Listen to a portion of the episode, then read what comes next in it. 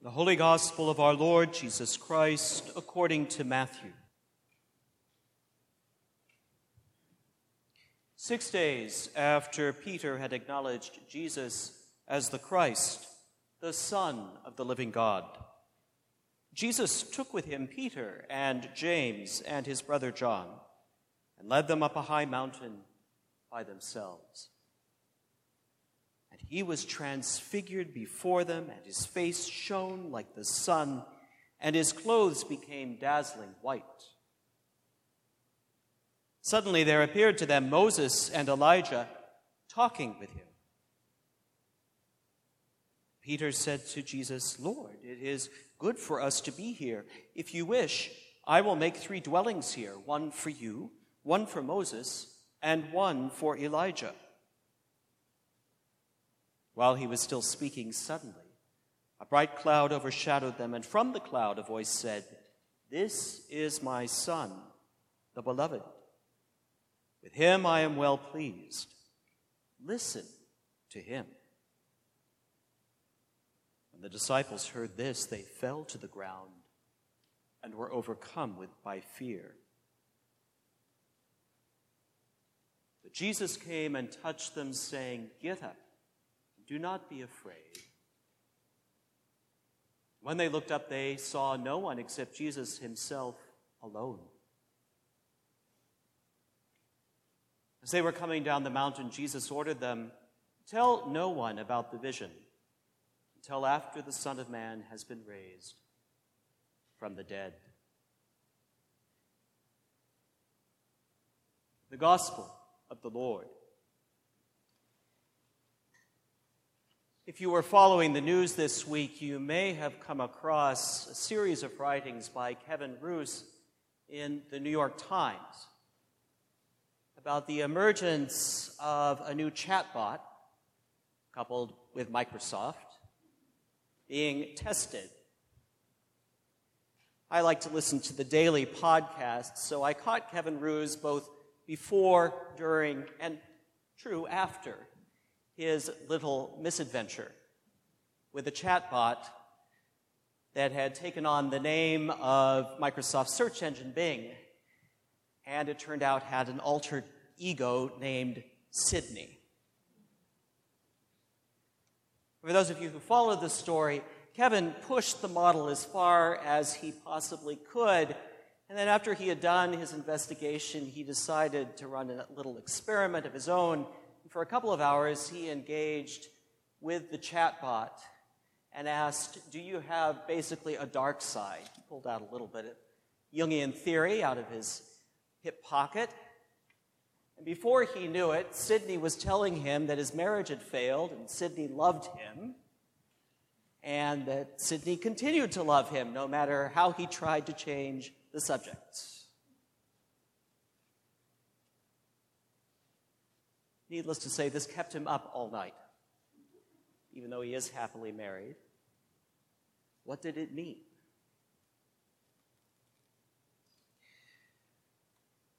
Another reporter writing for The Verge, James Vincent, wrote a few days later about how, in this day and age, these models that we have developed, these neural networks, are fooling us into believing there's somebody on the other side actually talking back to us.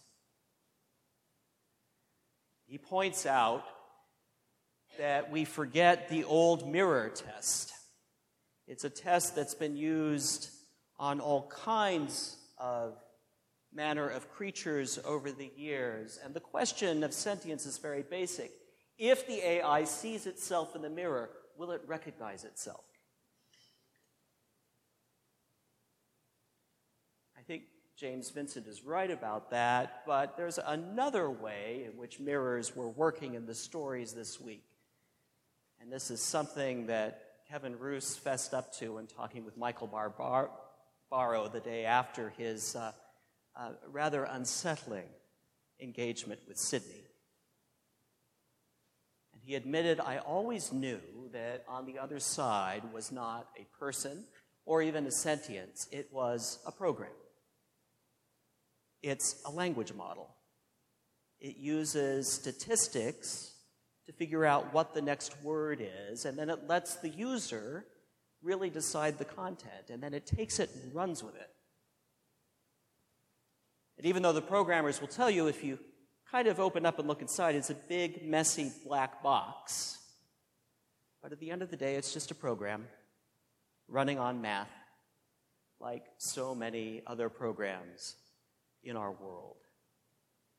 Kevin admitted, you know, really, I was doing what so many people have been doing, and that is I was seeing a reflection not just of his own fears and the way he had pushed the model, but a reflection of humanity itself, because the whole thing is built on millions of documents that have been written by human beings and posted online. That's how it was trained. You could say we just took one more step into a veritable hall of mirrors as a society this week. If you've ever been to those places in carnivals where they have those halls of mirrors, you know some of them distort, some of them give you straight reflections, and sometimes you find yourself multiplied countless times, almost to infinity.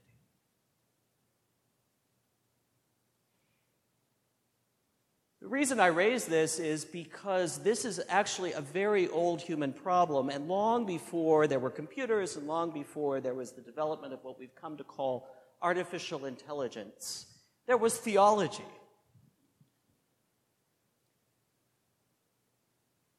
Frequently in theology, what we end up doing is we end up creating a reflection of ourselves, and we call it divine.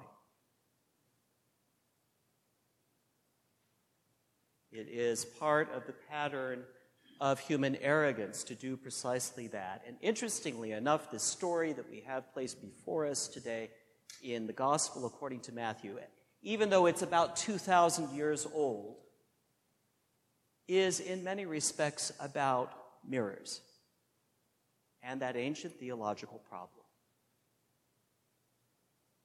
The ancient theological problem, to sum it up, is we want a God to be like us,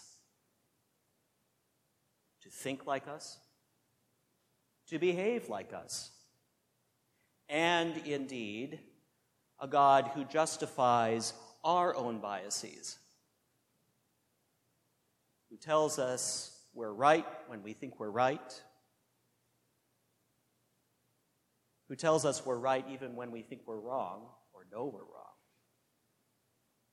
and above all, who tells us we're on the right side of things. And that problem is most illustrated by what Peter is doing in today's gospel as he and James and John, the closest of Jesus' followers, are taken up the mountain and encounter a vision they didn't expect. And Matthew drops hints like bombshells. He says this is six days after Peter identifies Jesus as the Messiah. And if you remember that story, Peter gets it right, and in the next verse, he gets it wrong. Because he expects the Messiah to be the Messiah that everyone else expects, and that is the military hero who's going to come and throw the Romans out and is going to restore the ancient kingship of the Davidic line and the glory of Israel. And immediately Jesus rebukes him. Put another way, Peter has a mirror, a mirror reflecting back to him about what he thinks the Messiah should be. And Jesus keeps shattering. Darn it.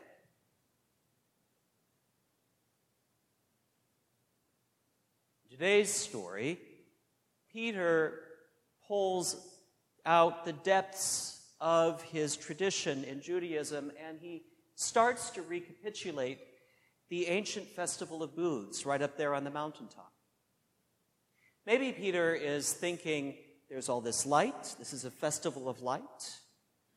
We should enshrine it as good Jewish people do, the Festival of Booths. Maybe he's thinking since Elijah has come back and Moses is back, the harvest time has come, so we'll recapture that part of the tradition of Sukkot where we're like the farmers who build the huts next to the fields as we gather in the harvest. Or maybe he's just being a good organizer for organized religion. That is, we'll build these huts up here and then we'll charge admission for people to come up the mountain and see Moses, Elijah, and Jesus. How can I, as rector of a parish, fault him for that, right? Hardly. But again, Peter is engaged in the work and the effort of the Messiah he thinks we are to expect. And the divine self, God, cuts him off almost mid sentence. and Said, This is my beloved Son. More than was said at the River Jordan when Jesus was baptized, God adds, Listen to him. Put the mirrors away, be quiet, and listen. We know the mirror has been shattered because Peter, James, and John immediately fall down in fear, in terror.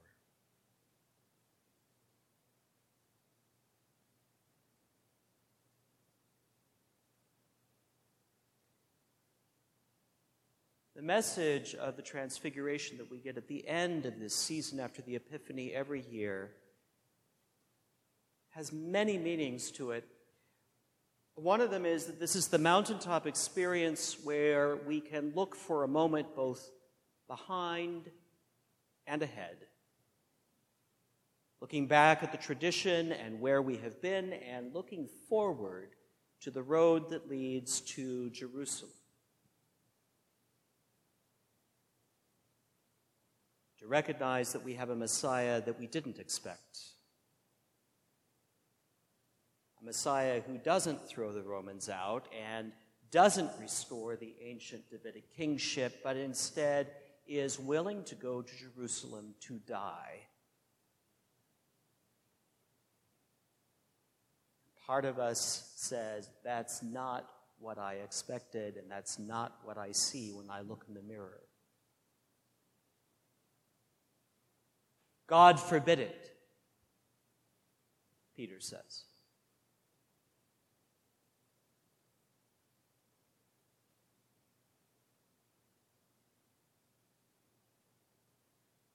Another piece of this is we get the God who reminds us God is God by being completely different than what we expect. The God who comes along and shatters our hall of mirrors.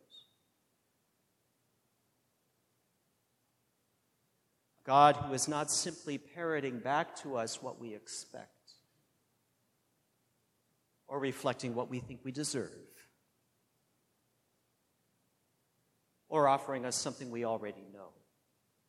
But a God who is willing and present and prepared to do a completely new and unexpected thing in our lives.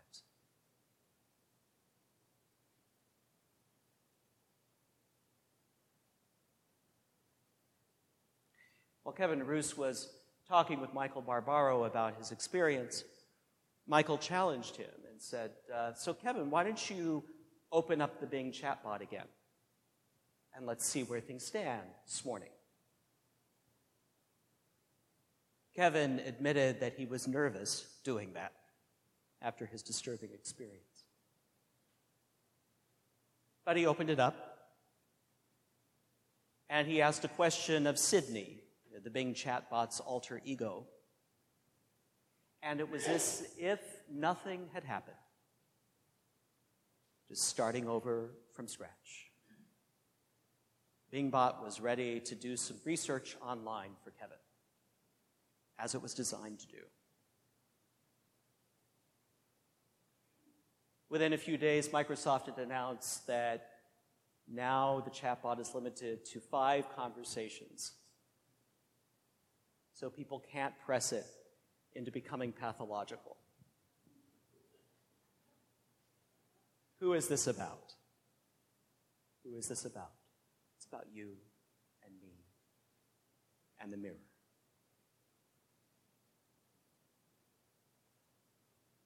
But our God is different from that. Our God is the God who comes and is offering new life. Not in the way we expect. In fact, in the way we do not expect. And that, my beloved in Christ, is the journey of Lent laid out before us. James, John, and Peter are told as they come down off the mountainside don't share this vision with anyone until the Son of Man has been raised from the dead. In other words, don't share this with anyone because it won't make sense until the story is complete. How will we know when the story is complete? Well, there's only one way to know, and that is, Jesus says, to walk with me, to follow on the unexpected path. The journey that may not lead you where you think you want to go or where you expect to go, but the journey that God has prepared for you. That is our calling as we stand at the threshold of Lent. As we lift up our voices this day in prayer and praise and embrace the sacraments of a God who comes among us, and we know God comes among us because the unexpected starts to happen. New life starts to unfold in our midst.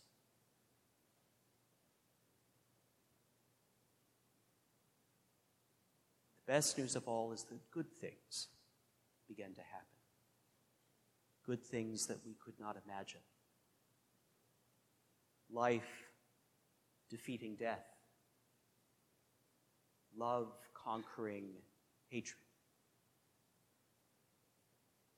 Something new, planted and growing in this spring of our spiritual life.